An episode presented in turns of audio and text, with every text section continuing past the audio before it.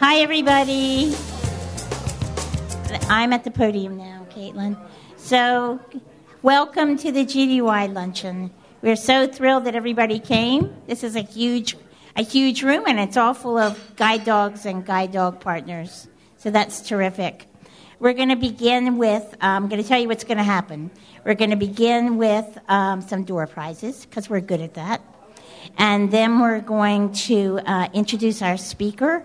Mr. Bob Bailey, who's going to talk to you about the Mira Foundation. And um, meanwhile, you're going to be eating your lunch.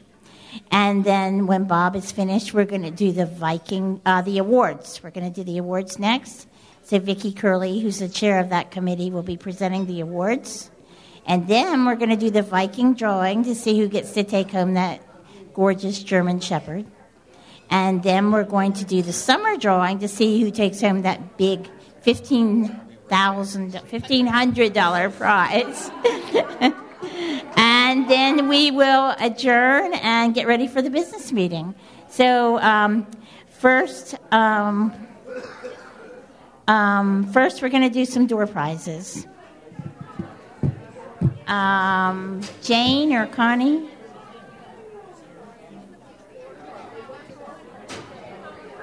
Yes. Can we do the door prizes?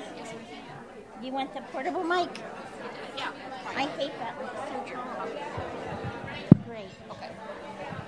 Willow, come here, sweetie. Yeah. Yeah. We have a couple of questions. Yes. Yes.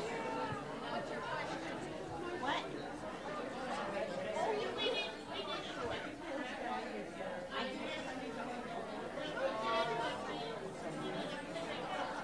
I can't hear whoever you are what you're saying.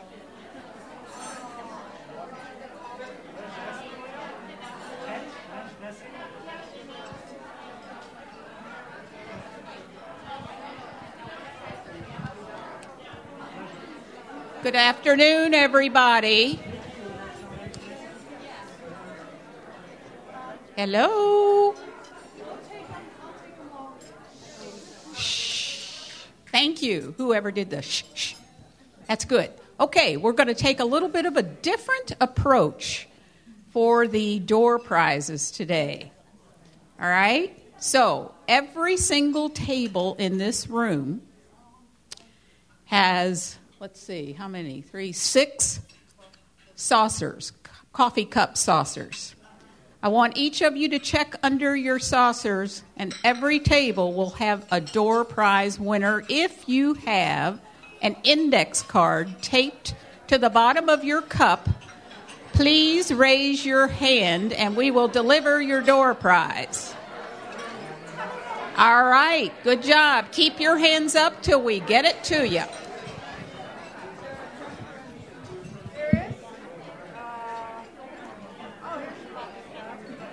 Caitlin, I hate to make you stand. I'm sorry. Don't be sorry.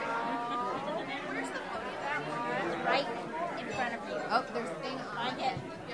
And the microphone is right there on your left. Yep. I hit it with my scarf, so I'm not. Sh- oh. And Willow is right beside you.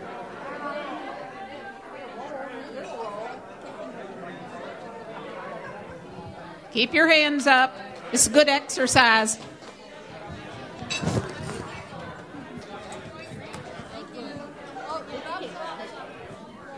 Thank you.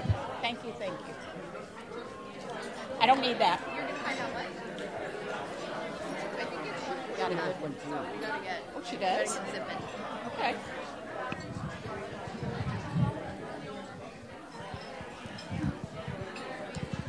There you go. Yep. Like as soon as we're done. He's sitting at our table. He's sitting eating his salad right now.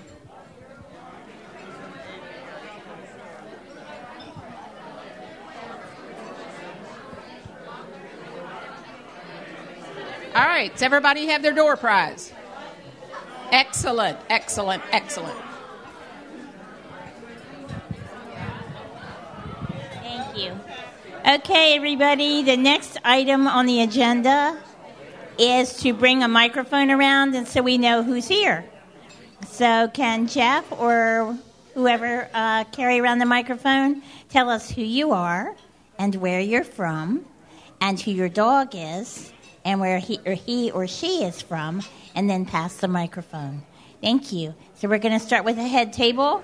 I'm Penny Reeder. I'm from Maryland. My dog's name is Willow. She's from the Seeing Eye. Here you go, Maria. Hi, I'm Maria Hanson from New York. My dog is uh, Fidelco's Frisco, male German Shepherd, 10 years old. Hi, everybody. My name is Vicki Curley, and I am from, well, let me see, let me say this right. Originally from Cleveland, Ohio, living in New Jersey, moving to Florida. You'll be tested on that later. Um, I have a male German Shepherd named Valor, and he was trained by the Seeing Eye. Hello, everyone. Uh, my name is Sarah Calhoun. I am from Missouri, just a little south of St. Louis, and I have my four year old yellow um, lab, Lakota female, from Leader Dog.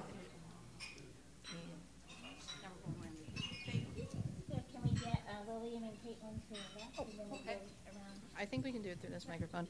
Hi, I'm Caitlin Mangillo. I'm uh, with Charlie Guide Dog Foundation. Hi, I'm. I think I just put it in. Lillian Scafey from Long Beach. Oh. oh. Here it is. I'm Lillian Scafey from Long Beach, California. I have a black lab named Alexa. That's not Alexa growling. Um, from GDB. She's four years old. Deb Versteg, Sioux Falls, South Dakota. I have a golden retriever who had her home only five months. Bill from the Seeing Eye.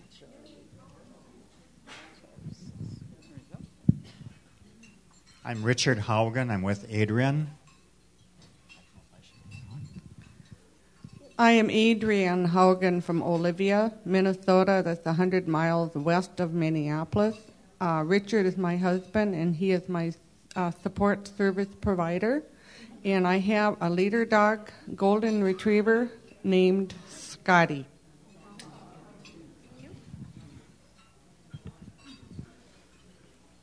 Hi there. My name is Jessica. My last name is Eggert, and I am deaf-blind. I can't hear anything that's going on right now, but I have an interpreter. I can see a little bit, and I'm from West St. Paul, uh, here in Minnesota, and I have a four-year-old yellow lab named Matthew. Um, he is a dog that helps me from day to day, and he's from GB and um, we have a special program that we work together. And I just won the door prize here at my table, and I pulled that thing off the plate and I won. So thank you.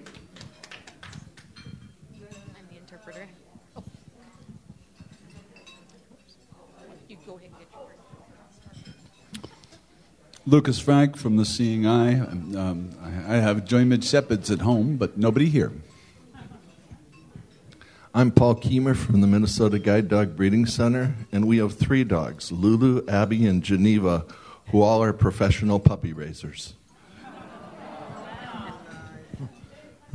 Melvin Smith, Kansas City. I have Skylar. He'll be six in January. Guide dogs for the blind. I'm Shirley Brokaw from Kansas City. I'm with Melvin. I'm Catherine Golding. I'm from Rochester, Minnesota, and I have five year old Yaya from Seeing Eye.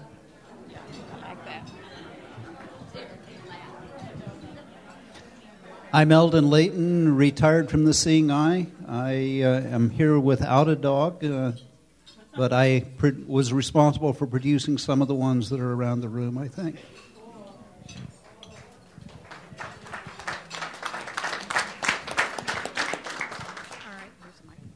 My name is Paul Hunt from Austin, Texas, and I'm with my leader dog Miley. She's four years old, and if Guide Dog could be president, she'd be running.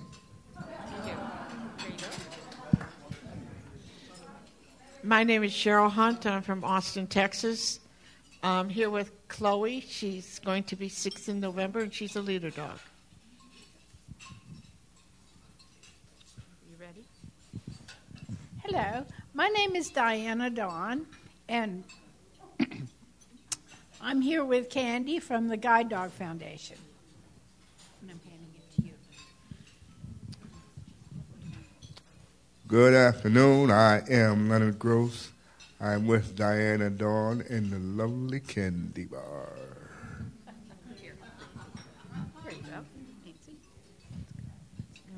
Oh, hi. My name is Nancy Younger from Riverside, California. I just received my, on April 30th, my two year old, beautiful, I mean, handsome and very intelligent uh, black lab named Jay from Guide Dogs of the Desert. I left him at home just to have a little rest from, we have, you know, just to enjoy the convention. Don't worry about him right now. Uh, thank you. Hi, I'm Catherine Johnson from Fort Collins, Colorado, and I'm between dogs. Thank you.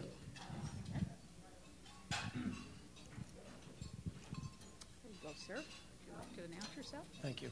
Oh, um, I'm Robert Bailey. I'm the uh, founder of the Mira Foundation of North Carolina, and I'm here with my dog DJ, Mega Mutt, and uh, and my wife Elaine. Hi, I'm Elaine Bailey. I'm here with Robert and DJ, and DJ's a seven year old St. Pierre, which is a very different breed than everybody's used to. Hello, I'm Andrea Judici. I'm here from Connecticut. I'm here with my four and a half year old yellow Labrador Anders from Guide Dogs for the Blind.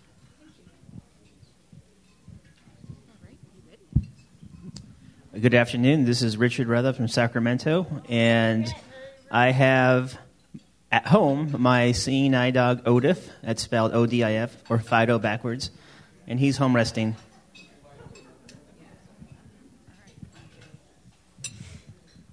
Connie Giacomini from Arizona with Tawny.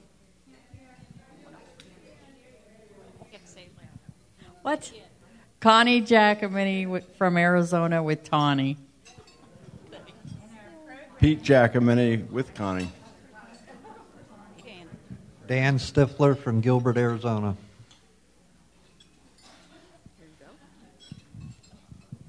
Hi, I'm Annie Doyle from Encino, California, and I'm here with my black lab, uh, four and a half year old Kenneth from Guiding Eyes for the Blind.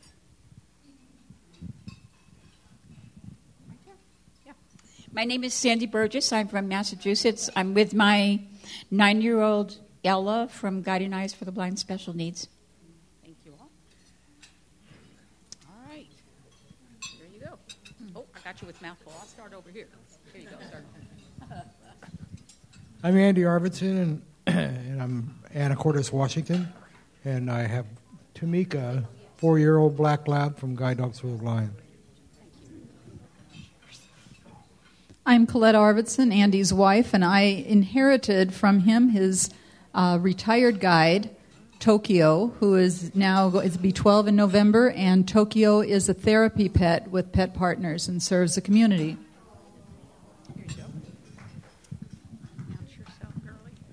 Hi, my name is Deanne Elliott. I'm from Cambridge, Massachusetts, and I'm here with my guide dog Emmy from the Seeing Eye.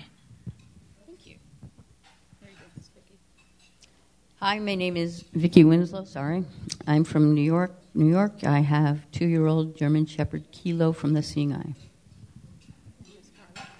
Hi, Carla Campbell from Menlo Park, California, and I am here with Hope, who's a almost four-year-old German Shepherd from the Seeing Eye. Hi, Jan Doremus from Braintree, Massachusetts. I have a long coated German Shepherd Zuma from Seeing Eye.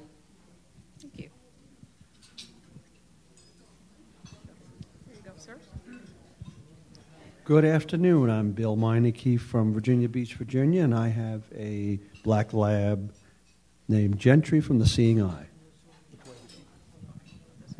Okay. This is Frank Welty with the Guide Dog Users of California, and I'm pleased to report that our guide dog legislation in the state legislature is doing well, working its way through the legislature, and I appreciate the sort of that GDUI support on these issues.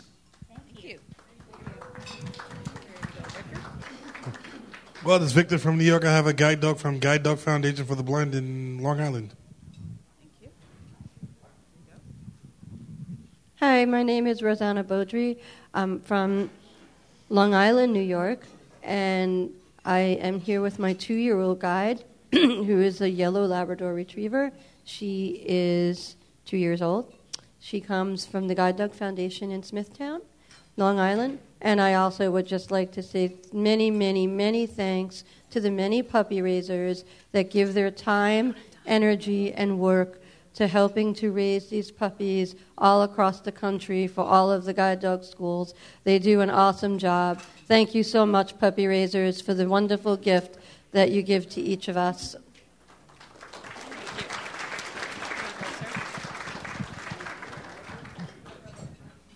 My name's Ed Reed. From Pittsburgh, Pennsylvania. And uh, I'm here with my girlfriend that has a black lab from Seeing Eye. She, that is 10 years old, and the dog's name is Tudor. And I'm sure she'll be coming up on the microphone soon. My name is Linda Wiggins, and I have a beautiful yellow lab, Noreen, from the Seeing Eye.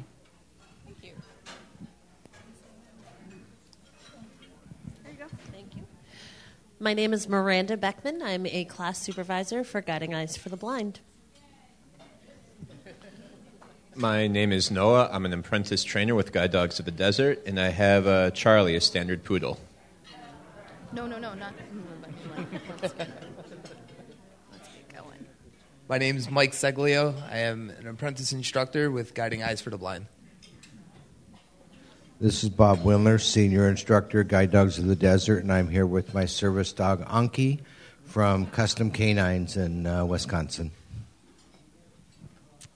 My name is Megan Dunn. I'm an apprentice instructor at Guide Dogs of the Desert.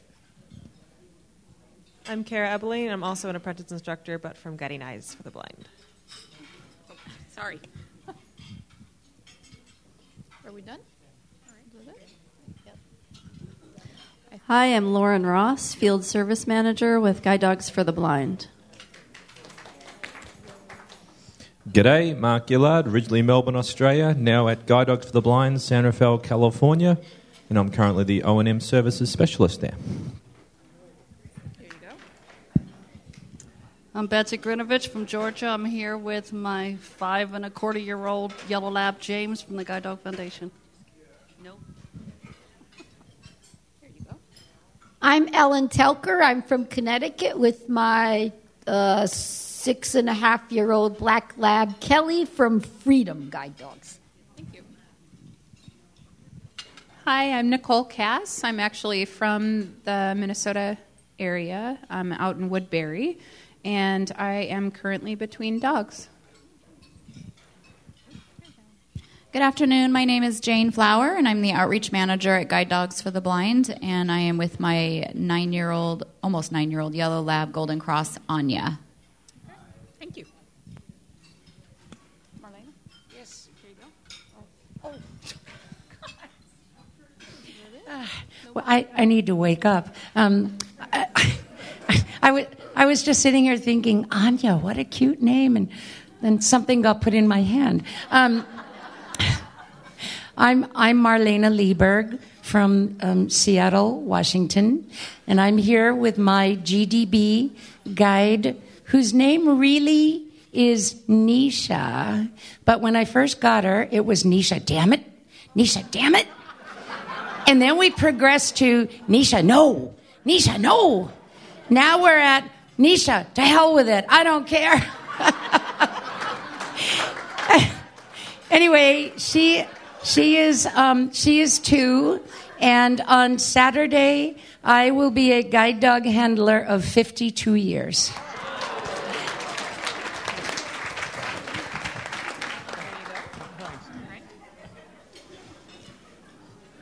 I'm uh, Frank Pacheco from Maryland. I have a wonderful German Shepherd named Rudolph from Guiding Eyes for the Blind.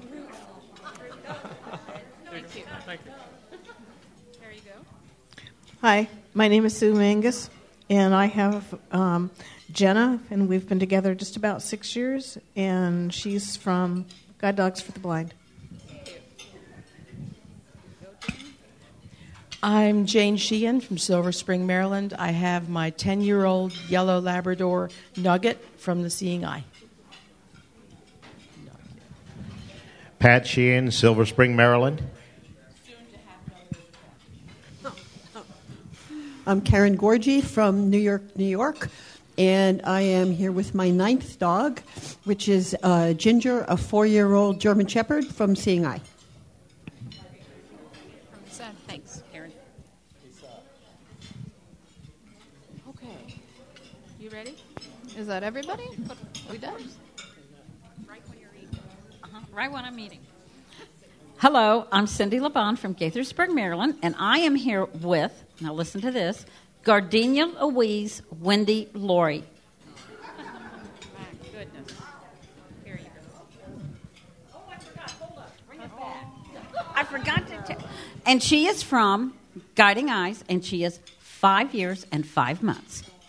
Thank you. She's not five and a half. I'm Lolly Lieski. I'm from Minneapolis, and I'm here with my two year old black lab, Jiffy, from Guide Dogs for the Blind. Hi, I'm Gigi Firth from Dallas, and um, I haven't made 52 years yet. I made 46 uh, from my ninth dog from the Seeing Eye, and who could pass for a yellow lab, but she is a golden door cross named River Dog. Hi, my name is Gilly Presley, and I'm here with my guide dog uh, Neville from Guide Dogs for the Blind. Thank you. Hi, I'm Sue Bowes from Silver Spring, Maryland, and I don't have a dog yet. Hi, I'm Chris Buckley from the Bronx, New York, and I am here with my white cane, who I will, re- will be retiring on July 25th when I go to the Seeing Eye for my next dog.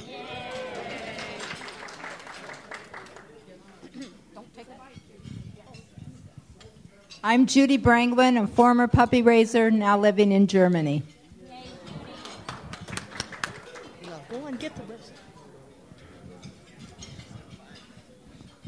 I know. Hi, I'm Wendy Eichler, and I'm an instructor at Leader Dogs for the Blind, and I have my demo dog Cleo with me.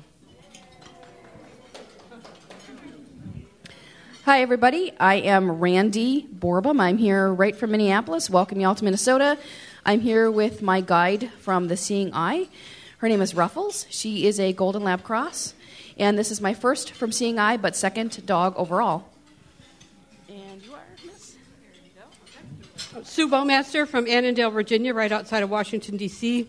I am here with my black lab Willow. She is, I've had her nine years. She is number seven from Seeing Eye. I got my first dog in 1963. Alrighty. You want to go? Are you ready? I'm Yeah, ready. Joyce, you go for it. Okay. Hi, I'm Joyce Driven. Hi, some of you that I know. Uh, I'm sitting here with my lab, Golden Cross, who looks mostly like a black lab. He is my seventh seeing eye dog, Tudor. He's 10 and a half, and I got my first dog in nine, July 1963.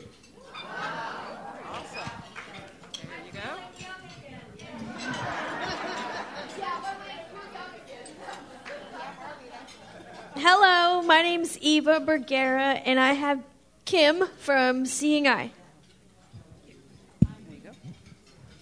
Hello, my name is Susan Crawford from Silver Spring, Maryland, and I'm here with Caltag, a six year old black lab from Freedom Guide Dogs.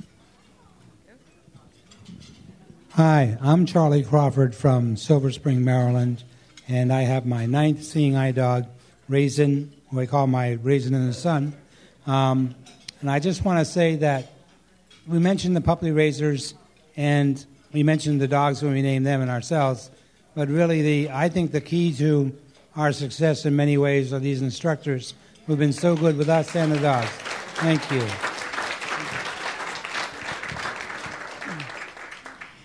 I am Cheryl Roshka from Prospect, Connecticut. Excuse me. I am here with my third Guide Dog Foundation dog, Labrador Retriever Lily. And it is our sixth month anniversary today.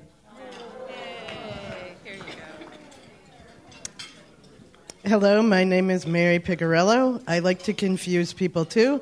I'm originally from the Cleveland, Ohio area, but I live in here in, Mis- in western Minnesota. I'm here with my black lab Vargo, and he is 11 and a half years old, and I got him from Guiding Eyes.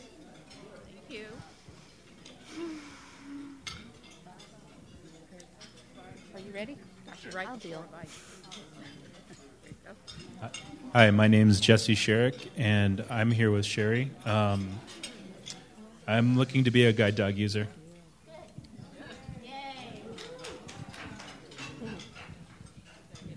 Hello, everyone.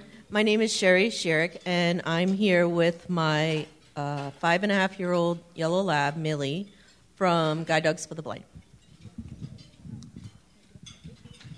Hi, everyone. I'm Becky Davidson from Guiding Eyes and also I live in Mount Kisco, New York. And I'm here with my six and a half year old yellow lab, Lawson, from Guiding Eyes.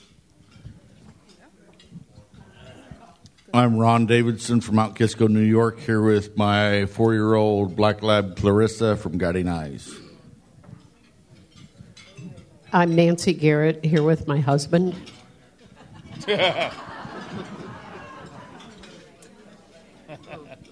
Yeah, I don't know what to say about that. I'm Tom Garrett from Janesville, Wisconsin, and I'm here with my teammate and best buddy, JJ the Rowdy, the big rangy yellow lab from Guiding Eyes for the Blind. I'm Sylvia Ebert from New York, and I am here with my seeing eye dog, Garnet. You?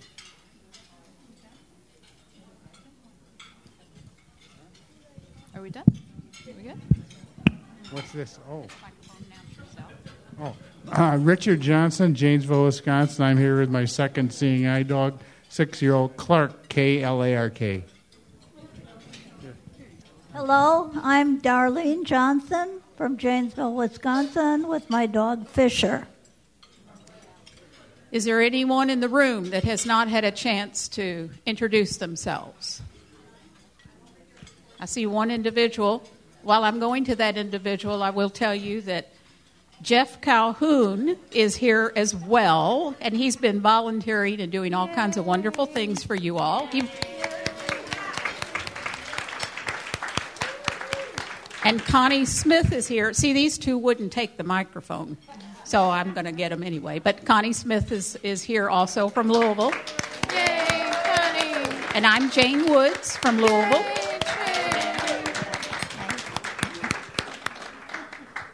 Okay, I'm Deanna Quietwater Noriega. I have a three year old German Shepherd male named Enzo. I think he must have mafia connections because he's a Joycey dog from Seeing Eye. Are we good, Jane? Is that it? Yes. yes. We have one more person.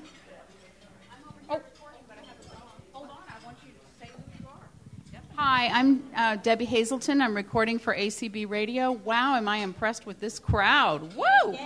All these, I love how Penny said our guide dogs and their partners. That was really cool. Um, I have Megan. She is my seventh guide dog. She, I started when I was in my crib. Um, she's, she's a Goldador, and um, she's seven going on one, and um, just very precious. Thank you. What an impressive group. Thank you. All right. We're good? Can I talk into this one? Will that pick me up? Are you talking about it? Okay.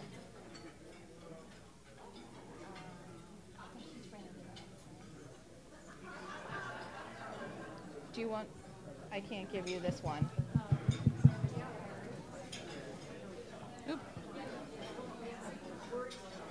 Here, Penny. Right, right, right here. Oh, you are? I think. Here, it's right up here. Oh, that doesn't help you. That does. That's okay. So, thank you, everybody, and welcome. We're so glad that all of you are here. Um, I just want to say that all the great door prizes, most of them are donated by our schools, and we really appreciate those really nice and generous donations. I, I want to second what Charlie Crawford had to say. We could not survive at this convention without all the trainers from all the schools who spend so much time helping us. Um, and, and when uh, Lillian Scaife introduced herself, she was very modest and did not tell you that she is the program chair. And she and her committee planned this convention, and it has been fabulous. So let's give their committee, Lillian and the committee, a big hand of applause. And now, Bob, if you're still eating, um, we're going to let Caitlin introduce you, and then you are up. So, everybody, enjoy your lunch. Enjoy our very interesting speaker, and we'll be back after the speech. Thank you. Here, Caitlin, where are you? Ah, got it. It's so much taller than my face. So much taller than me.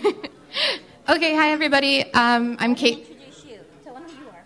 Oh, yeah. Hi, I'm Caitlin. Um, you've probably heard me before. Can you hear me? Oh, God. Can you hear me okay? Oh, okay. Um, so I did just want to make a quick announcement that if there's any trainers in the room, please come see me. I'm the girl in the blue dress with the dog. Um, I have presents for you, and I'm leaving today, so I don't want to carry them back home. So see me. I'm at the top table. I have your gifts. Um, I'm very happy to introduce to everybody today Mr. Bob Bailey, who came to join us to give us a speech. And I'm just going to read his bio, bio for you. Just oblige me. Bob is originally from Montreal, Canada, where he was a successful dental implant specialist. Bob traveled extensively throughout the world, sharing his passion and teaching other implant specialists. Upon retiring, he relocated to the much warmer climate in Southern Pines, North Carolina. In late 2007, Bob went into the hospital for bypass surgery and woke up unimaginably in complete darkness. As an unintended result of this, of this procedure, he was permanently blind. After months of recovery, he learned about the Mira Foundation um, that provides trained guide dogs to the visually handicapped in Canada. Mira is where Bob met his first dog, Devin, and his current dog, DJ, or Devin Jr., who is a seven year old St. Pierre. It was love at first lick.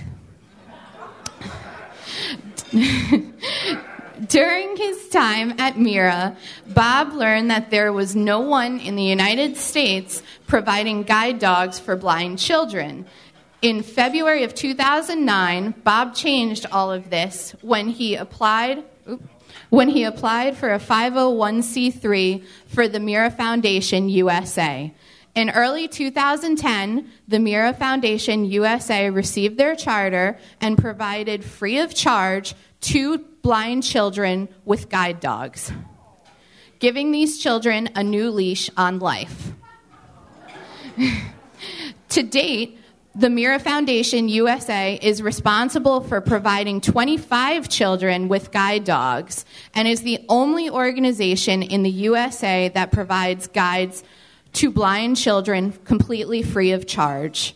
Bob is pleased to join us here today and share Mira USA's story. So please join me in welcoming Mr. Bob Bailey.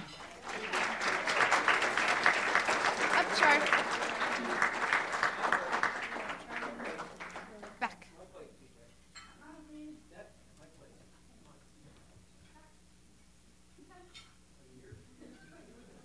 The podium is over here. right here. Got it? There you go. All right, there are dogs Here's the, everywhere. the mic. There's, there's the Put your hand up here. Put your hand up here. See it? Here's the mic. Off the bottom. Off the bottom. Thank you. You'll have to back up. This microphone's taller than me.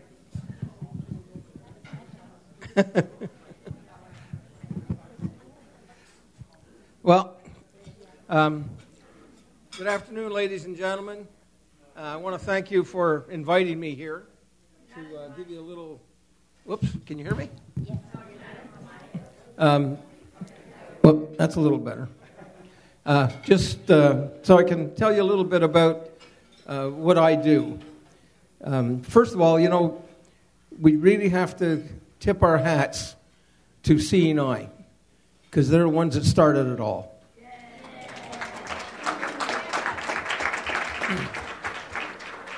And you know, the, the trainers, no, nobody's in this to make a lot of money because they don't. You know, they, they do it for the love of the animals, uh, the love of being outdoors, and training.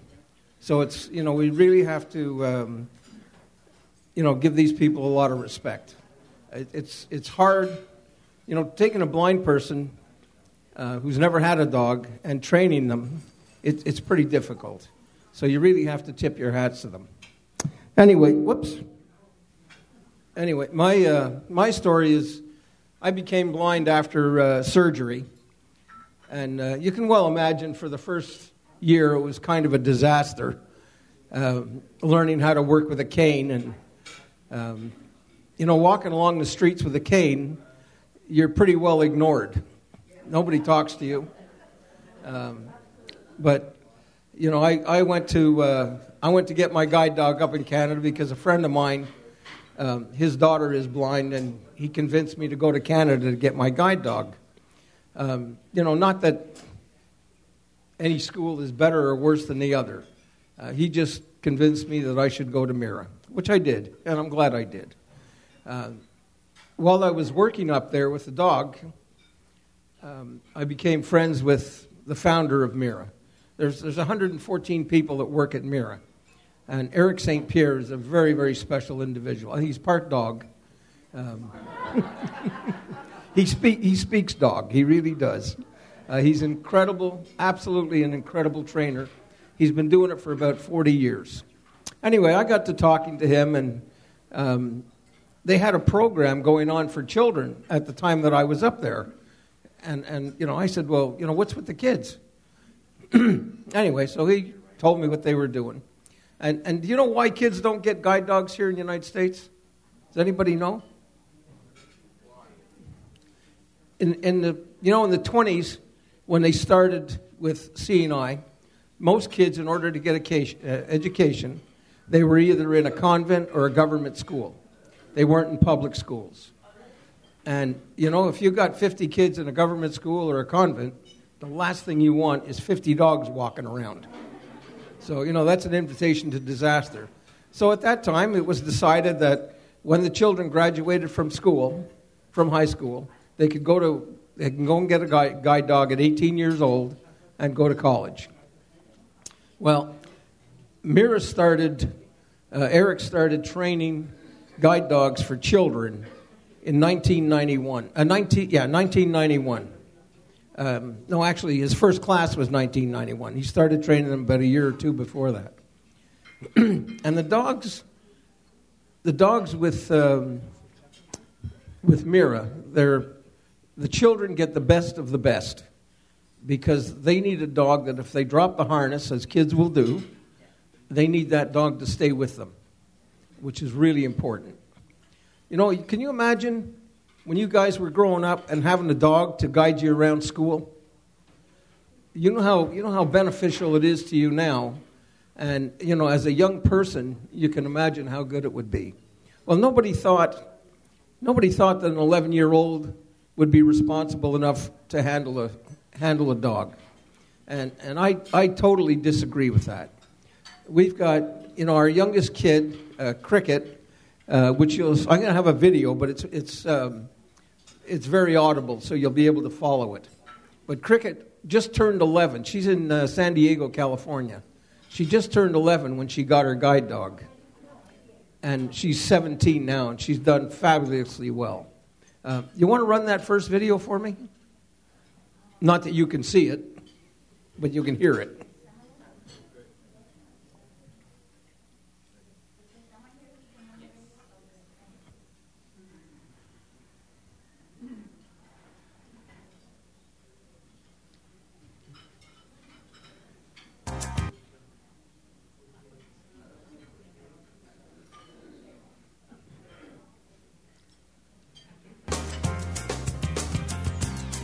No, it's a little further along than that. I don't know what that is.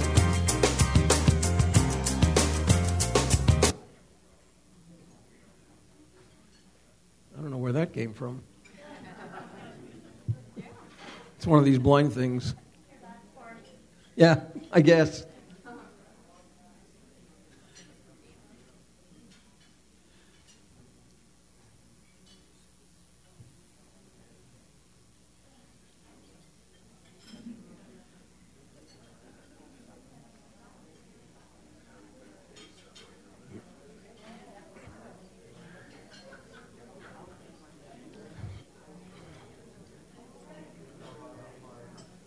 Oh, probably the next track.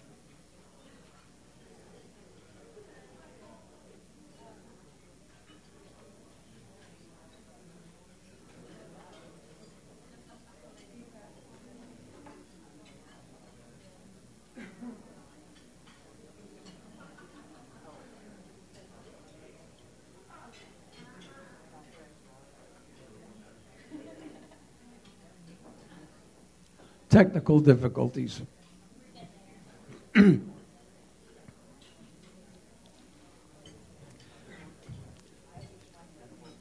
anyway, the kids, when they go to uh, Canada, they do the same as you guys. They go up there for a month. Oh. When Bob Bailey lost his eyesight in 2007, he didn't know it then, but that news would set the wheels in motion for him to change the life of a special little girl named Cricket. This is their story.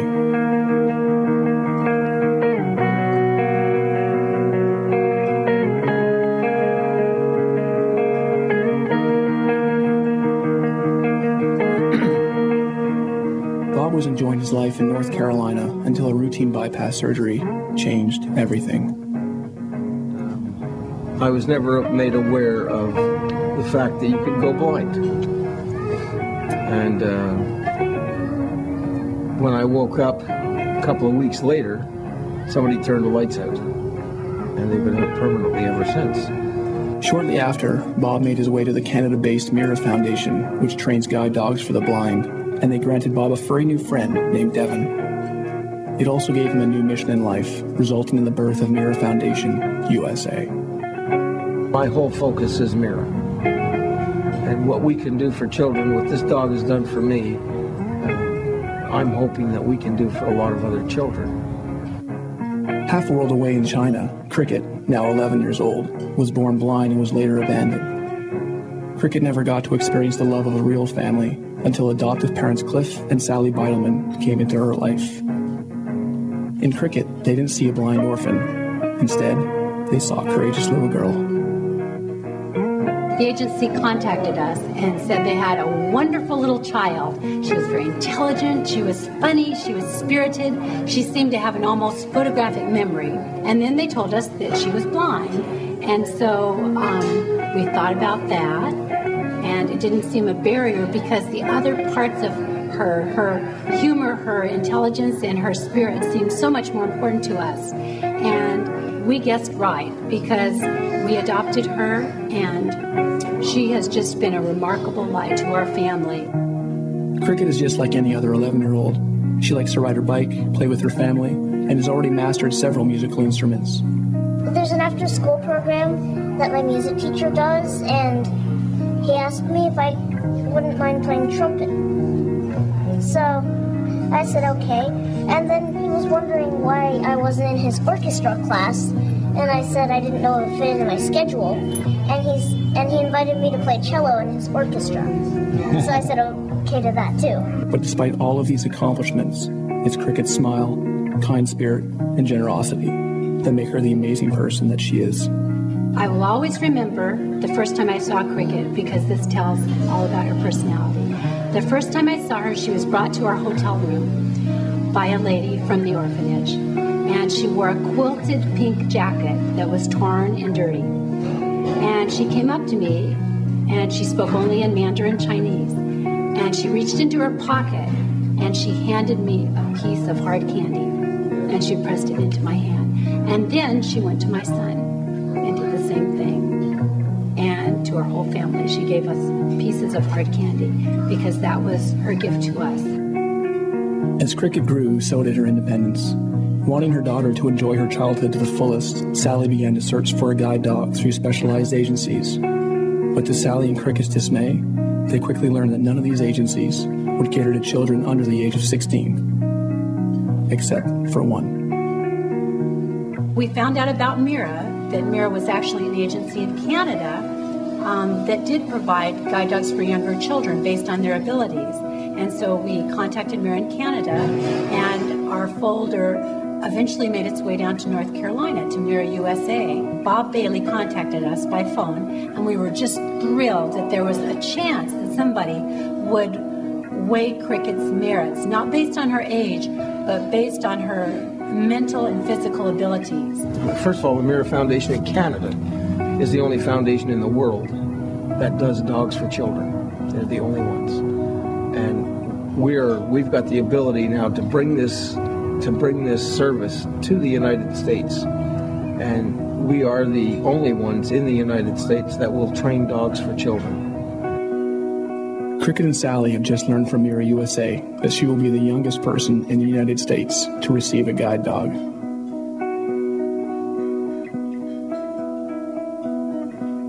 I don't have the words.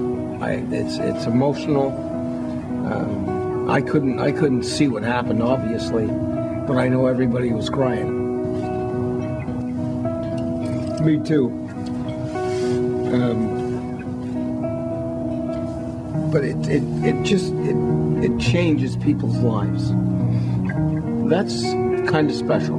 That's very special. Special doesn't begin to describe this little girl or the organization that has given her a new outlook on life. Thank you very much, Mr. Bailey and Mira. I I don't know how to thank you enough. From my heart and from Cricket's heart, to Mira, to Mr. Bailey, merci beaucoup. Thank you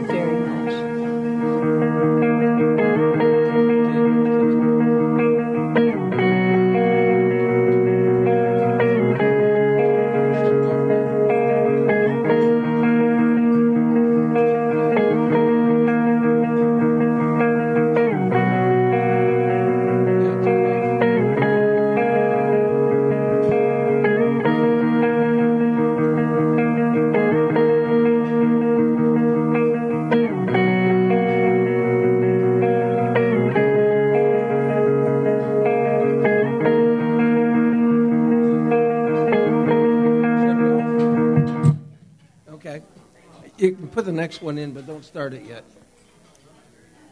Whoop. Pardon. Yeah. Cricket was the uh, she was the youngest person ever to receive a guide dog here in the United States. Um, Mira is the only accredited guide dogs for children. There's there's one there's another one I think it's called Angel something or other. Um, they've just started it up and they're using pound rescue dogs, but Mira's an accredited uh, guide dogs.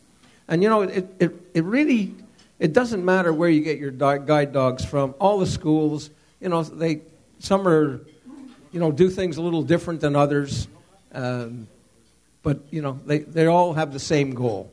They provide us they provide us with an animal that's going to really help our lives. They're going to change our lives. And like I said before, can, can you imagine yourselves in school with a, with a dog? It's, it, it just makes things so much easier. You know, the, the, uh, the way the training goes, we send the kids up to Canada for the month, and uh, their parents are not allowed to go with them. They'll take them up there, get them settled in, and they can visit them after two weeks on a Sunday. And uh, they can visit them Sundays afterwards until the end of the training program. And they can be there for their final exam, if you'll call it.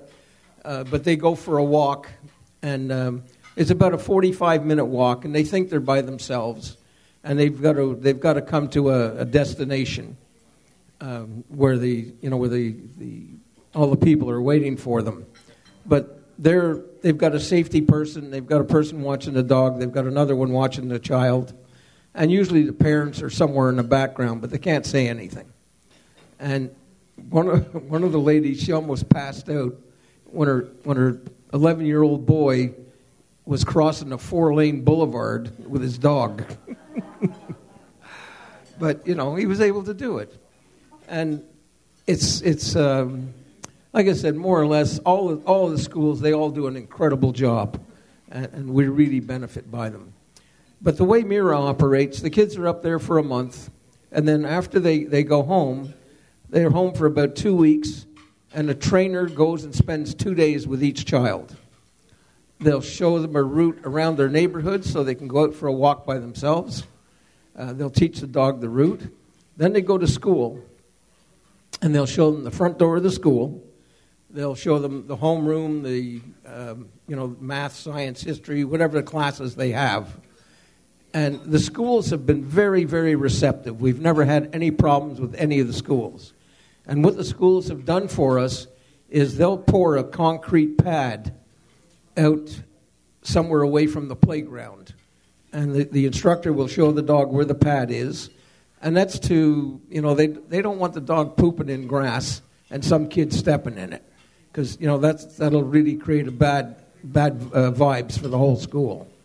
So they, they put this cement pad, and the dogs are trained to go on concrete, and uh, it works out very well. The kids clean up after it, and then the superintendents hose down the, the, the concrete pad every night. but the, the, the children are totally responsible for the dog. They're responsible for the feeding, the water, the brushing, cleaning up after the dog. They're not crazy about that, but you know that's part of it and nobody else is allowed to feed the dog or interact with the dog at home. Um, yeah, I mean, they can interact with the dog a little bit, but they, they can't do any of the care. The, the dog has to look to the child for the food and the treats and all the rest of the stuff. And that's really an important part of the training. And uh, anyway, when, they, uh, when the trainers have, have gone to the school with the dogs, like I said, they'll show them the, the homeroom and the different rooms that they're going to be in. And most important is the bathroom and lunchroom.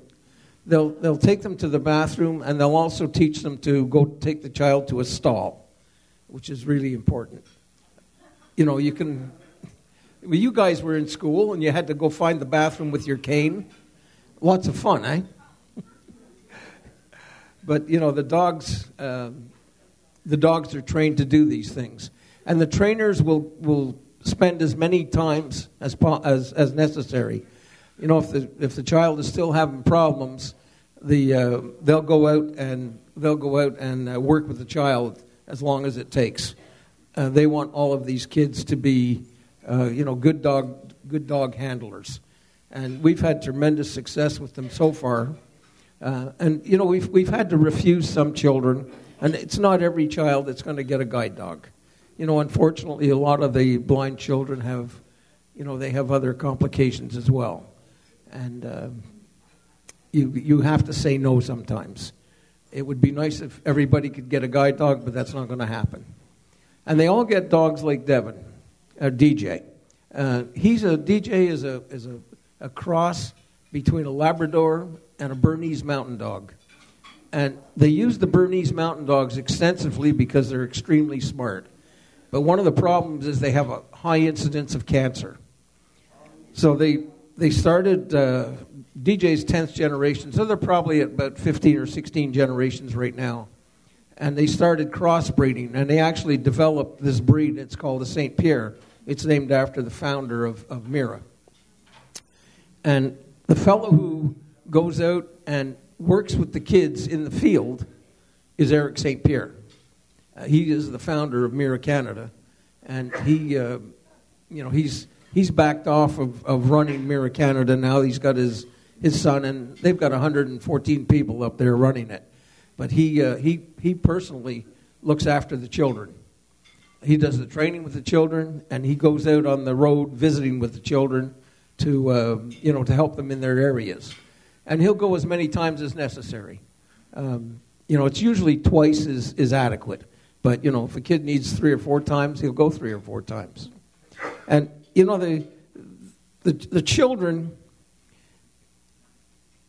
my, my, my uh, time with the kids I've found them to be much more responsible than sighted children. You know, they have to do things in a different way. They're very, very smart. Uh, I, I, can, well, I'll, I'll, go through some of the kids with you. Um, Cricket now is, is uh, 17. She's in high school. Um, Mike, uh, Matt Cooper, uh, he was in high school in Durham, and he got a full scholarship to Stanford University. Ryan Yulee was a, a student in Aiken, South Carolina. He got a full scholarship to Clemson. Mer- um, uh, Meredith Ballard, she was going to state. She had just started state when she got her dog. Uh, she completed the four-year bachelor's degree in three years, and she's just started. Oh, she just finished her second year of law school. Um, let me see who else is there. Oh, Michael Moore. He graduated from Governor Morehead School and he, he plays the piano, he plays the, the saxophone, drums, and a guitar. And he did two years at Fayetteville Tech learning how to, comp- to program computers. And then he went from there to um, a college in, I think it was Pembroke or Lumberton. Anyway, um, learning how to proofread. And that's, that's what his profession is proofreading books for the blind. Um, Sammy During, she just got accepted to Meredith College, which is an all girls college, on a full scholarship. Max, Max Lamb, this is a real special kid. He's 11 years old. He uh, snow skis, untethered. He skis with his dad. He water skis. He runs track. He wrestles, and he rows. He was 11 years old when he got his dog. Very, very smart kid. And in wrestling, he was wrestling in the 11 to 12 uh, uh, age group, and he won state champion. So, you know, at first, when the kids started, when he first started wrestling with the kids, they went easy on him because he was blind. And he, he kicked their asses. and, uh, you know, it's, uh, it's, it's pretty special. But he's got a very special family they they um, they allow him to do pretty well whatever he wants. He's got three other brothers, and he hangs out with his brothers all the time. And you know, if the kids are allowed to do things, if they're not overprotected, you're not doing them any favors when you overprotect them. And we see that all the time. You know, the, we, we just had to refuse one child this year because he had no cane skills. He was 14, I think, and no cane skills at all. His parents he was on his parents' arm all the time. So, you know, you're not doing the child a favor by doing that. And, you know, it's, it's called the school of hard knocks, but, you know, we, we all have to learn that. When uh, one of our girls, Darcy, she was in um, uh, Athens Drive High School, 2,300 kids.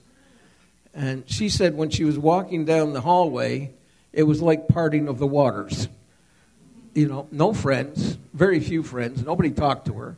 And you guys have all experienced that, walking around with a cane. Nobody talks to you. She got her dog, and then she became the cool kid in school. Everybody knows her. You know, I, I walk downtown Southern Pines with my dog, and I don't go a block without being stopped.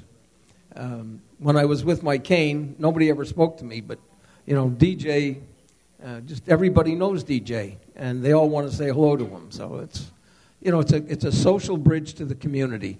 And I'm sure everybody here that's, that's got a guide dog and has been long-time guide dog users, the, the social interaction with other people, the dog has made a huge difference in everybody's lives. But, you know, there's been a lot of controversy about, you know, children can't handle dogs, children aren't responsible enough. Well, Eric's got about 250 kids that defy that. We've got 25 right now. Well, we got 24. We got one kid going up there this summer. And unfortunately, you know, we're, we're not like the big guys. We're limited by funds. Um, the dogs cost somewhere around $60,000 a piece. And, you know, we, we pay for everything. And, um, you know, we have to, we have to send, we were, we were prepared to send two kids up this summer, but one didn't make it. You know, we, we pay for all the expenses. So it's an expensive project, and unless you've got, you know, unless you've got a couple hundred million dollars in the background, it's a very expensive deal. Uh, you know, Mira is one of the smaller organizations. They only have a budget of about 12 million a year, and uh, they provide about 200 and, 240, 230 dogs a year at no cost to anybody. So it's, you know, it's, it's a lot of hard work, um, you know, by, by everybody involved. The, you know, the fundraisers, the, the trainers. Uh, you know, I, I really tip my hat off to the trainers because those guys, you know, they bust their butts to, um, you know, to, to make it work for the kids. It, it's really, really important. And some of the training's a little different, uh, what they do. Um, you know, our dogs are, are trained when you walk up, when you're going down the sidewalk, he'll stop about one foot before the curb so you don't fall into the road. And then you give him the command up, up, and he'll go to the edge of the curb. They're trained to stay in crosswalks. Um, they're trained to push you over to the handrail when you're going downstairs. You know, falling upstairs isn't so bad, but falling downstairs, that's a bitch. We've all done it. Um, anyway, has anybody got any questions?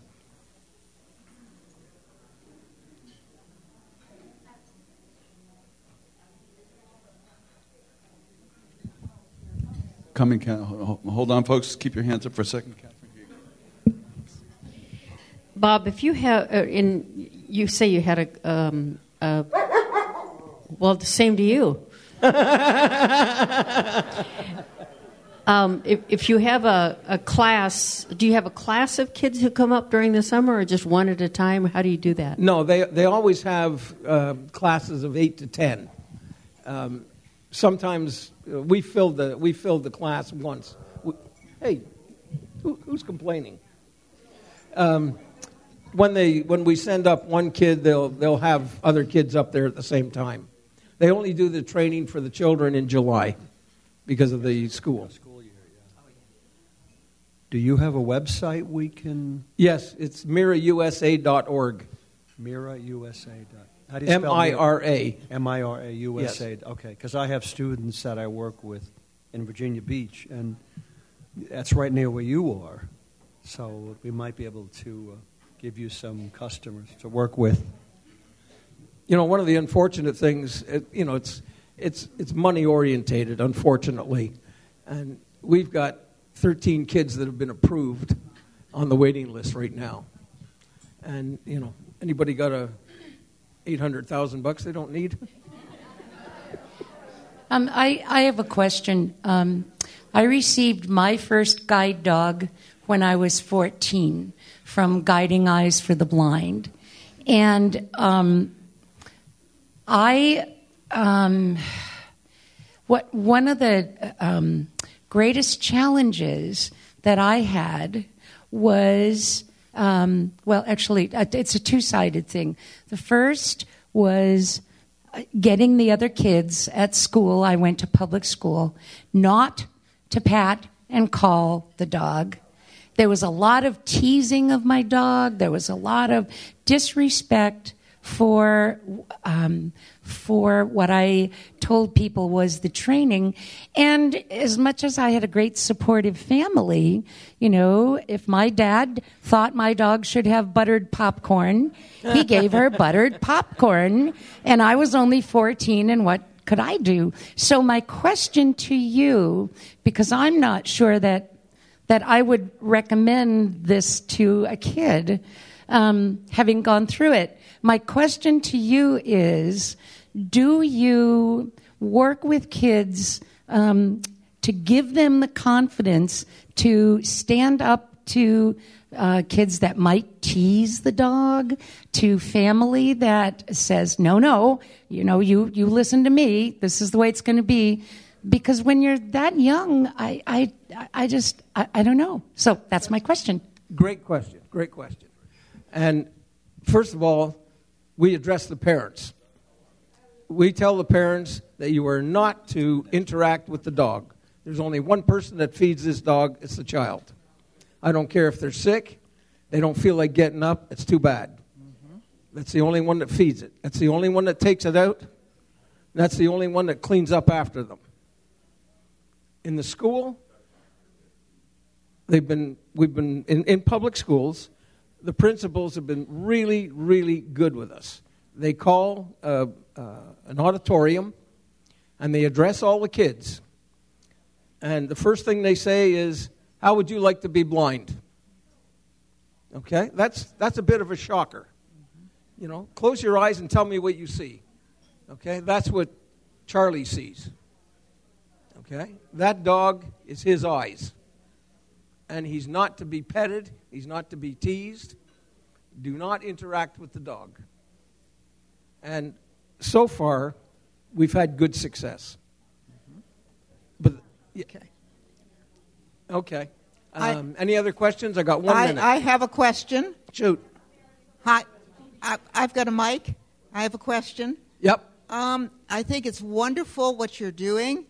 Like the last questioner, when I got my first dog, I was in a college dorm and had the same some of the same issues, and it really was tough to keep the kids away from the dog. And some of them got really mad at me. Yep. And I just I lost a few friends because I wouldn't let them pet, pet my dog and play with her. Uh, but I just had to deal with that. So it's good that you're working with the kids, and I hope you do follow up. Yes, do you, we do. Do you do follow up Yep. with the parents? As many times, uh, yeah. Also, very good question. With the parents. When when Eric goes and visits with the children, okay, he also visits with the parents because the children won't tell you everything. Guys, could we keep the side conversations down just a little bit? The, the children won't tell you everything. So he does meet with the parents all the time. And, and we really reinforce the fact that the parents are not to interact with the dog, not to give them treats, not to do things with them. Uh, I mean, it's part of the family. And, you know, they're sure they're going to pet them once in a while, but they're not going to give them popcorn or treats or anything else. Uh, I, uh, in, in our house, nobody gives the dog treats except me. Last night, uh, I was in bed. DJ, uh, he, we forgot to give him his pill. So Elaine was giving him his pill at night, and she took out a greenie bone. And of course, you know what greenie bones are like.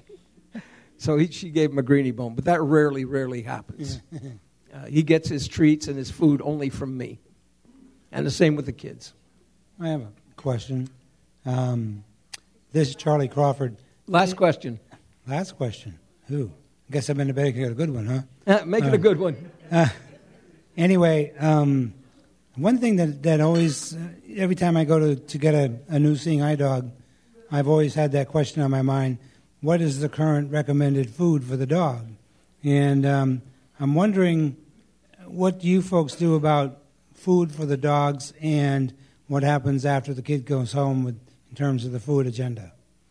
Well, we try to insist. Like in Montreal, they used to use uh, Eukanuba food, and um, all the parents were told that the dog has been brought up on this, and that's what you give them.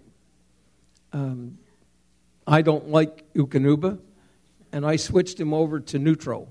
It's it's one of the better foods on the market, um, and he's been very very successful on that. Got time for one more or not? Fast question. Who Promised. Okay. Wondering if you accept and have programs for deaf blind children. Yeah, they do. Um, um, Nicholas St. Pierre, he's Eric's son. He's the, he's the only one that trains children with uh, deaf and blind. And, and that's a tough call. Uh, there was one lady in here that was deaf blind, and oh, you got to tip your hat to them. Boy, that, that's a rough schedule. It really is. Anyway, I want to thank everybody for allowing me to come here and share.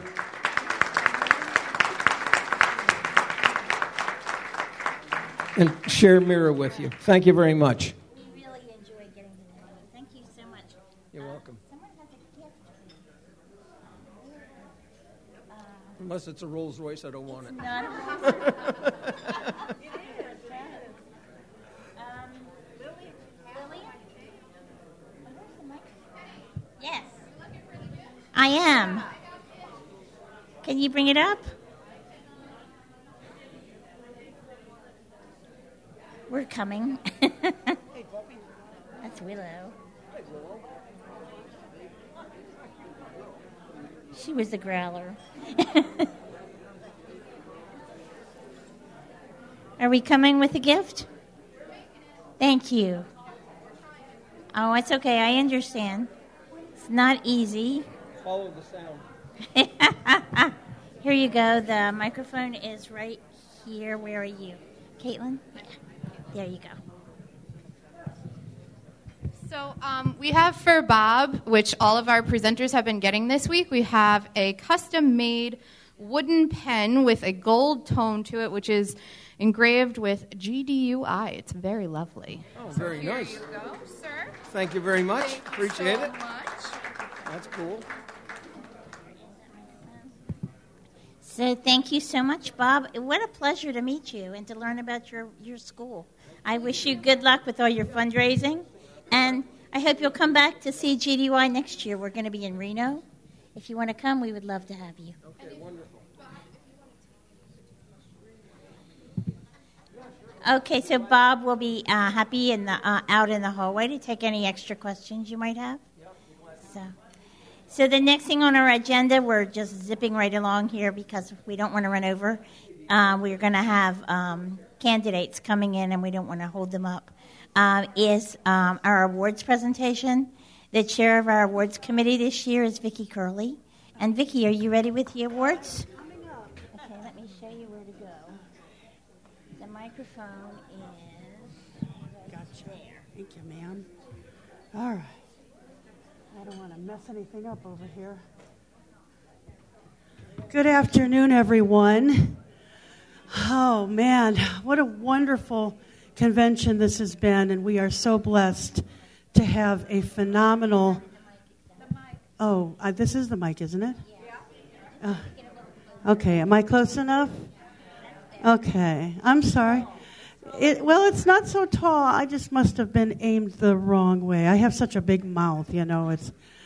Um, we're so fortunate to have a phenomenal program committee to give us this amazing conference. They did a beautiful job. Um, it's so humbling to be the chair of this committee, and I do want to thank my committee members, Debbie Grubb, Jane Sheehan, Minha.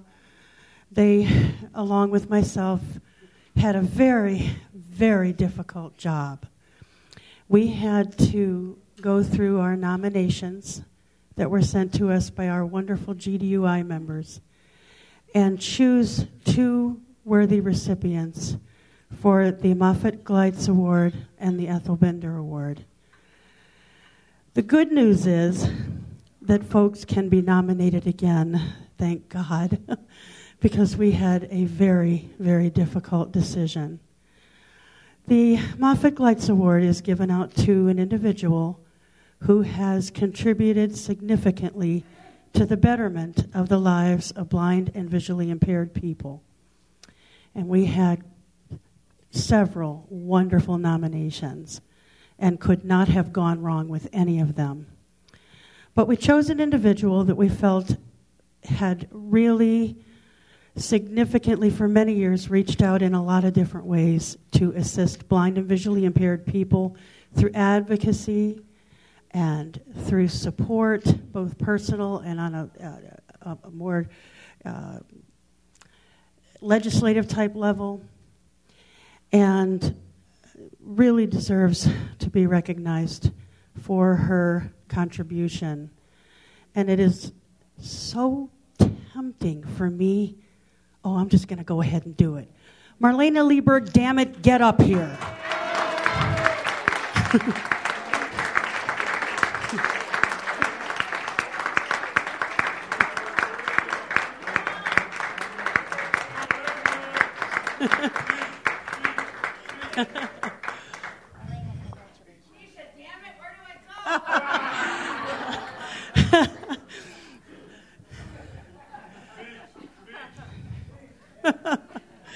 Can you get up here, Marlaina?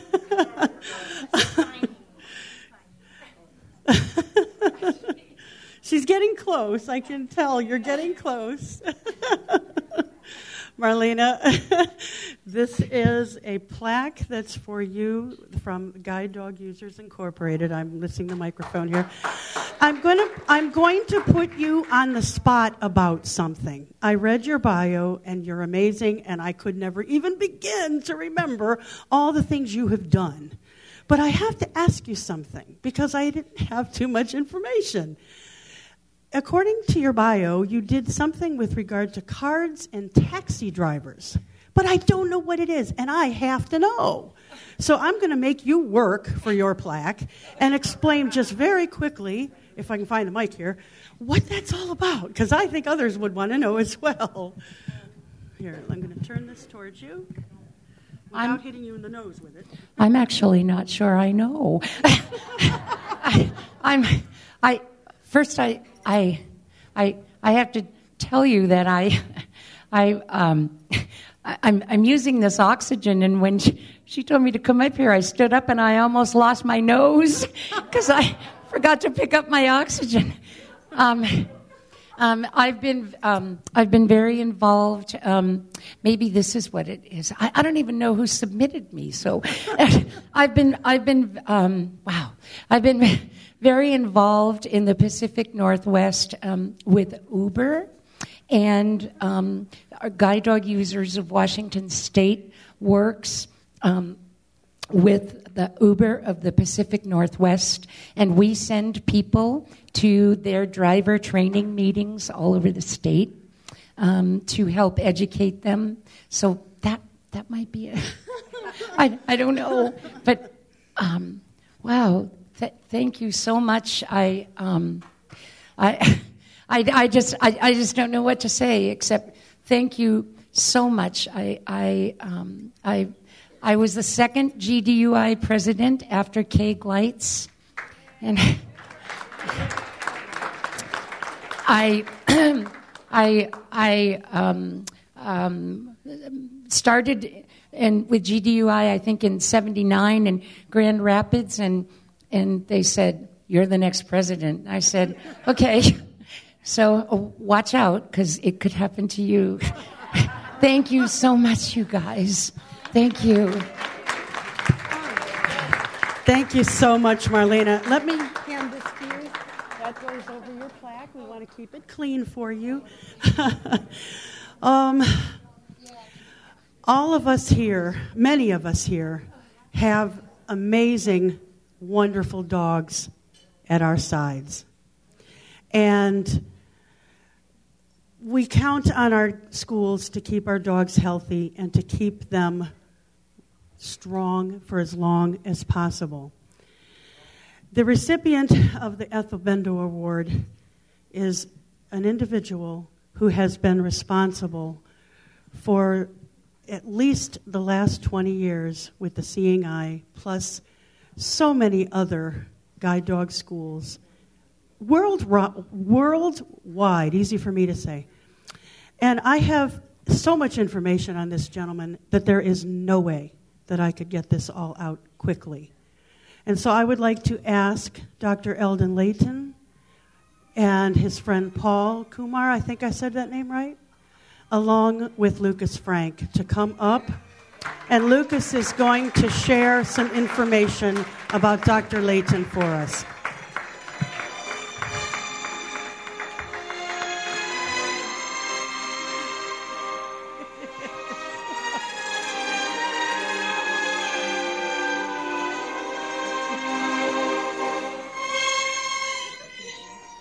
That was the theme from The Godfather if you didn't recognize it.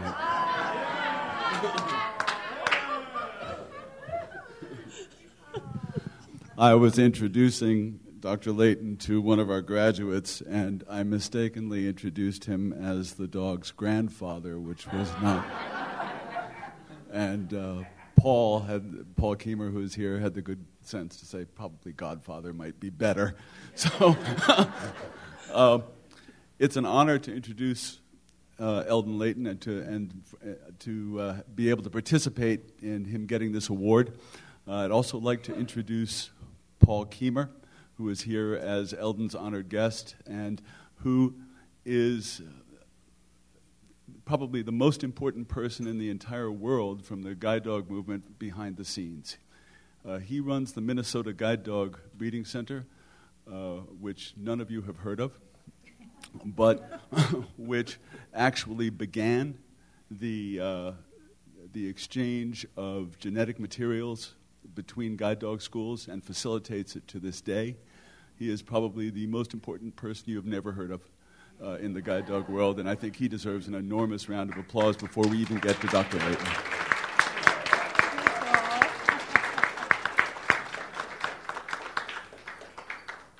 Going to read, uh, I had two testimonials to what Dr. Leighton has done that I combined into one just to save time.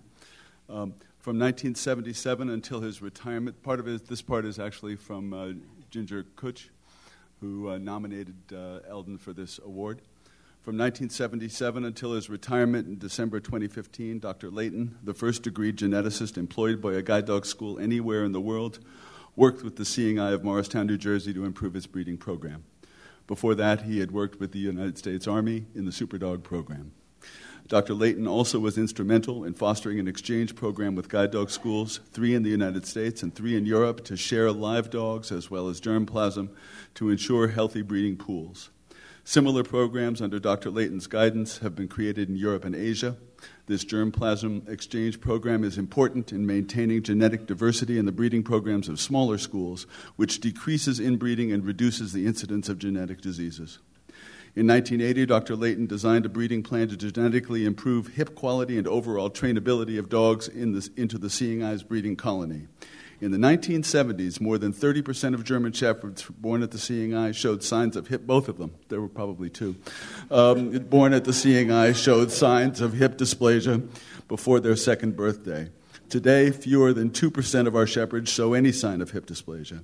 He also adapted code to calculate the probability of dogs carrying or affected by any suspected autosomal recessive trait.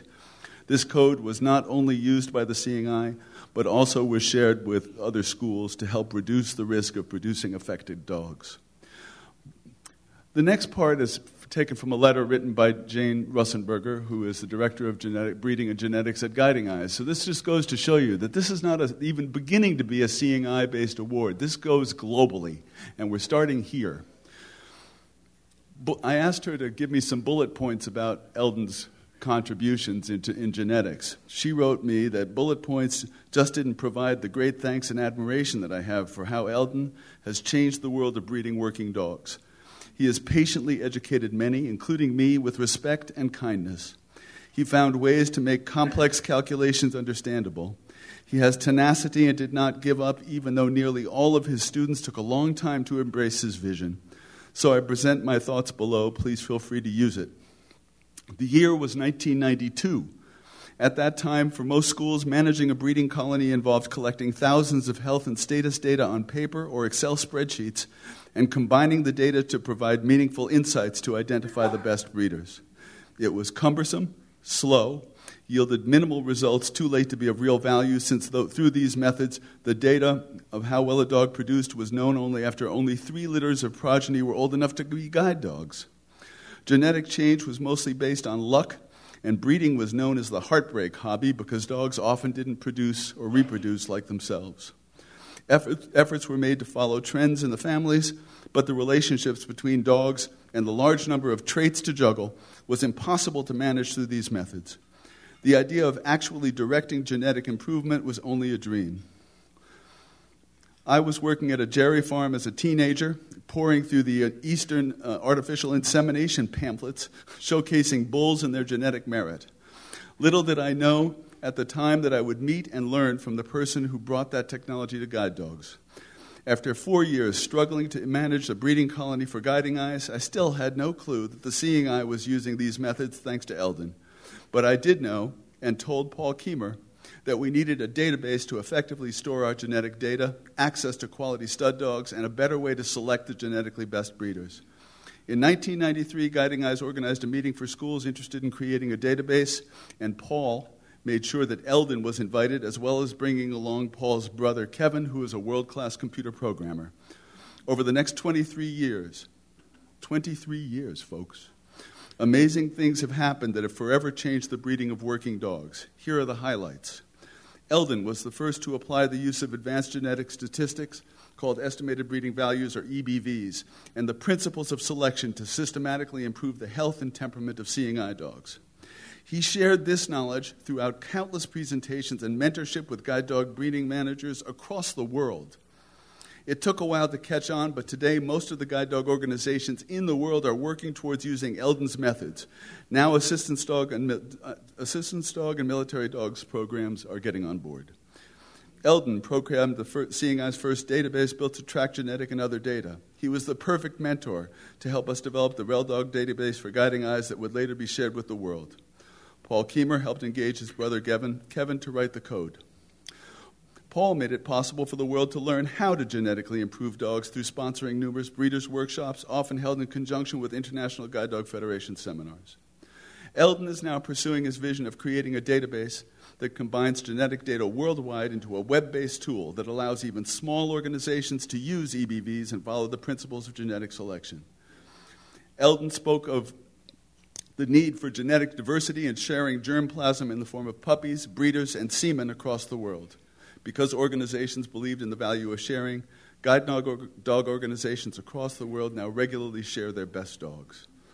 Paul developed a vision for cryogenic centers at guide dog organizations, where it costs nearly nothing to freeze and store semen, thus allowing the free flow of the best guide dog studs throughout the world. He made the vision possible by donating funds for Guiding Eyes to create the first cryogenic center in a guide dog school in North America and sponsored cryogenic training for delegates worldwide. In short, because of the lifelong contributions of Paul's vision and support, and Eldin's pioneering work in bringing the science of animal breeding, EBVs, and the principles of selection to the guide dogs, we have the best guide dogs the world has ever seen. And the greatest part of this is that Eldin and Paul are not done helping. Eldin is hard at work along with other volunteers on the International Working Dog Registry database and continuing his mentorship without con- through consultations, seminars, and workshops, while Paul continues to facilitate and provide support and the vision to make it happen. Jane says, It is my great delight that Dr. Eldin Leighton, and I want to add my delight to this because he's the best office mate I've ever had. he lives in Virginia. It is to our great delight that Dr. Eldin Leighton is receiving this great honor from Guide Dog Users Inc. I know he could not be more honored than to have this recognition from you, the users of the wonderful dogs that he's helped to create. Jane Russenberger, Director of Genetics and Breeding, Guiding Eyes for the Blind. This is the, the best deserved award ever.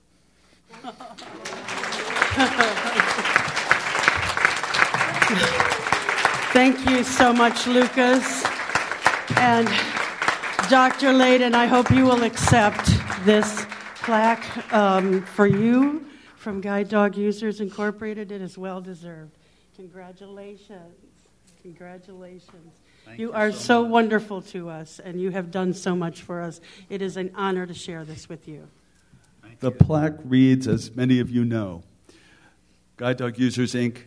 Ethel Bender Award presented to Dr. Eldin A. Leighton for your outstanding service and commitment to the canine human partnership. Minneapolis. Let me give this. Thank you so much. Congratulations. Thank you very much. Thank you so much. Thank you. I am so pleased to have one of those dogs that uh, probably will not develop hip dysplasia because of your work. Thank you. Um, we are, of course, running late because we have so many cool people to congratulate and thank and appreciate. Um, it's time for the drawings. Who's going to do the Viking drawing? Lillian?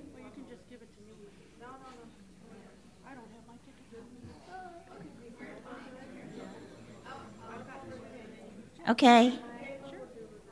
Oh, Caitlin, you're going to do it? I don't know what we'd do without you, Caitlin. You just need to come to every event we ever have.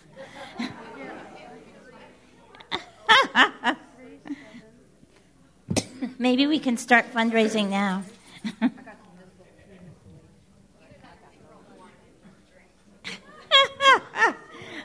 I'll share my wine with you, Caitlin. Do you have a like a box with all the tickets or something? I, I have nothing, actually. Lillian?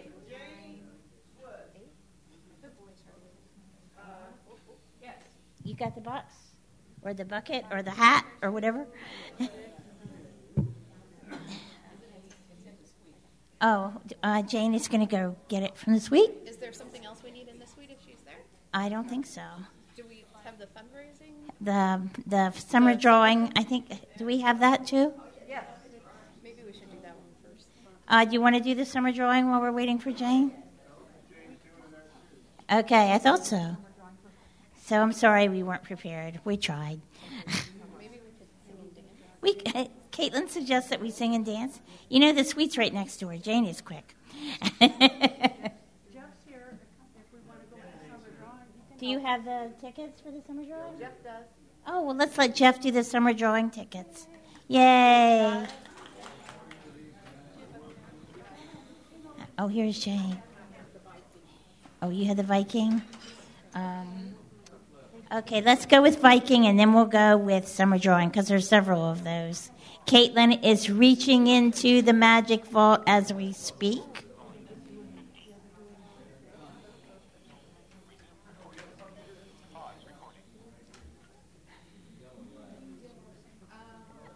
Here you go. I had the microphone, or you can just tell me.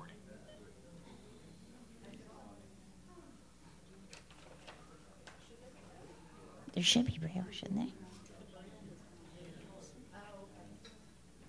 So does it say the name of the winner? Okay. Here you go. Caitlin drew the winner, and Janie's going to tell you who it is. Yes. I'm going to tell you who it is. All right, does everybody have their ticket out? All right. It's 213515. The last four digits 3515. No,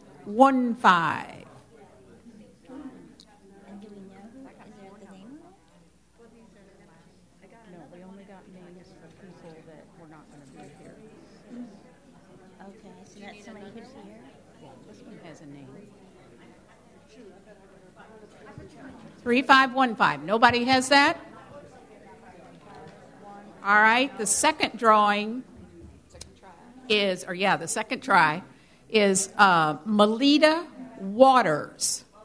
And she is not here, I know that, because we've got her name on the back of this. So she is the winner of Viking. Congratulations, Melita. Yay. I guess I'll keep this out.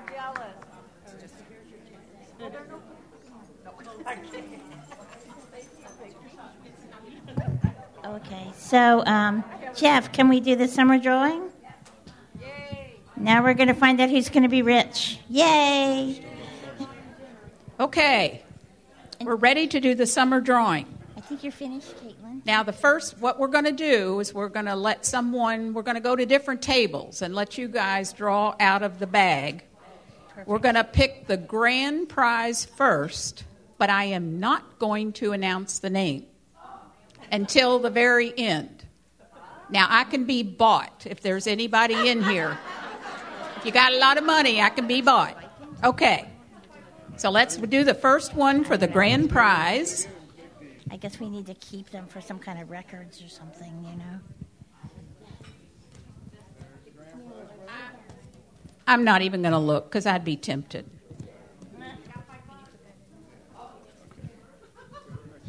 Okay, the second drawing is.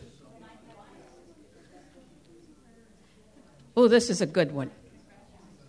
It's the first prize, which is $500 in cash. The money will be sent to you in a check, okay? So.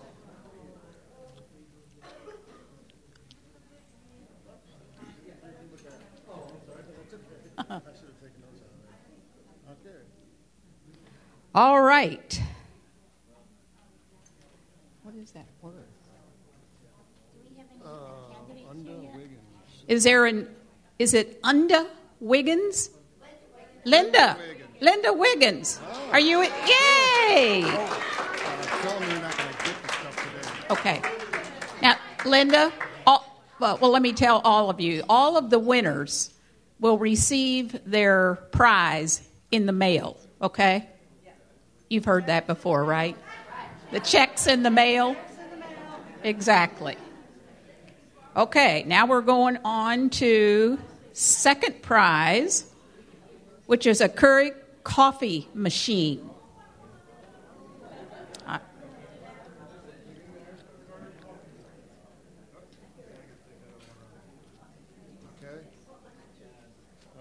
Pick the one you want.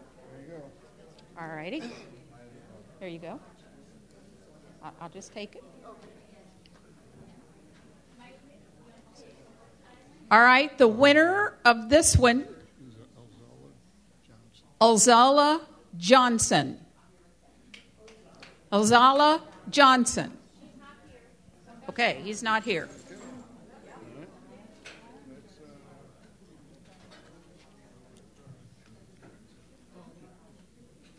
Hard to keep up. You want me to hold it? Third prize a NuWave oven. NuWave oven.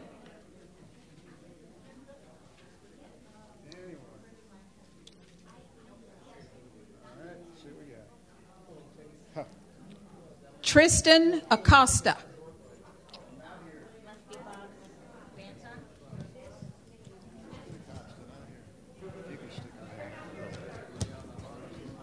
All right.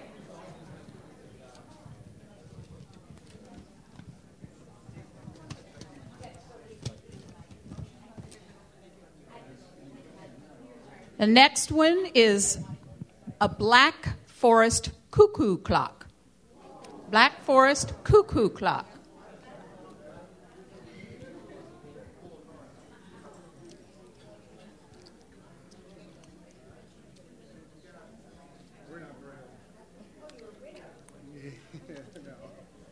Maria Hansen. Woo! Can you put this in the envelope? We can't seem to get them in there. It's too much. Here, she can help. Somebody can just.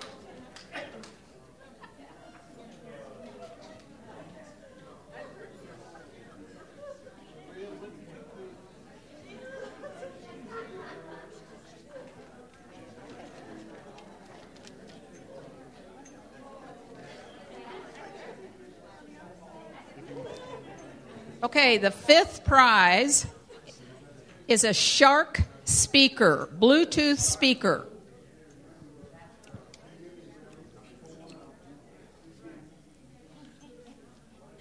These people are digging to the bottom of the bag.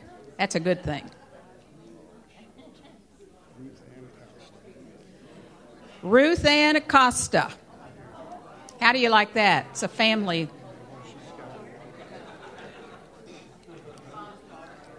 Sixth prize is a 2E radio with case.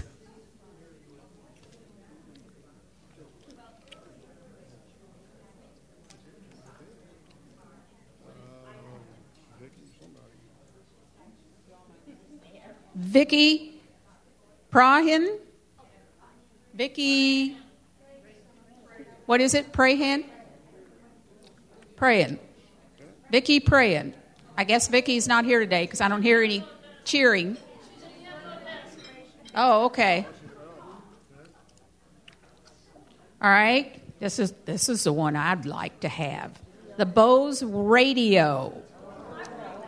Ooh, I have a lot of competition, I think.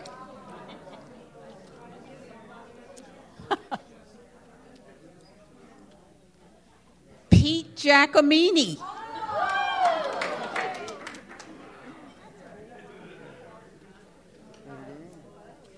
And the eighth prize wireless Bluetooth earphones.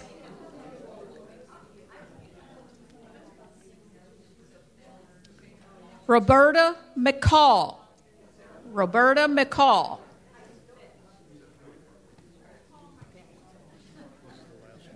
All right, here's the last one. You've got one last chance.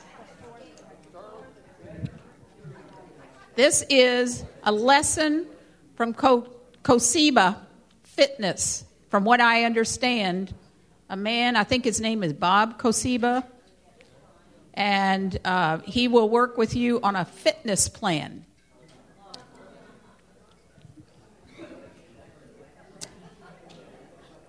And you're not going to believe this, but it's Tristan Acosta.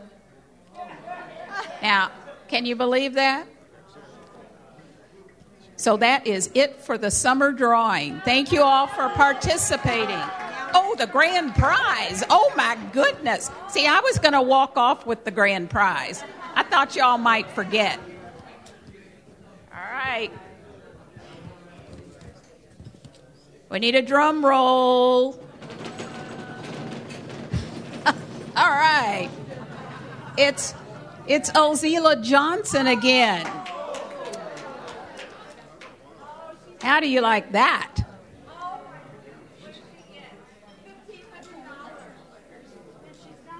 That's the $1,500 prize.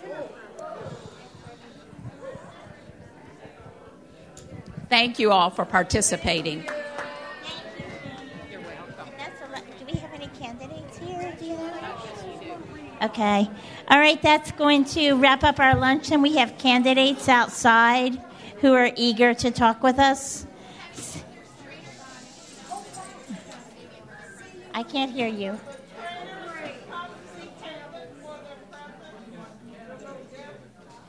Um, uh, we have some little gifts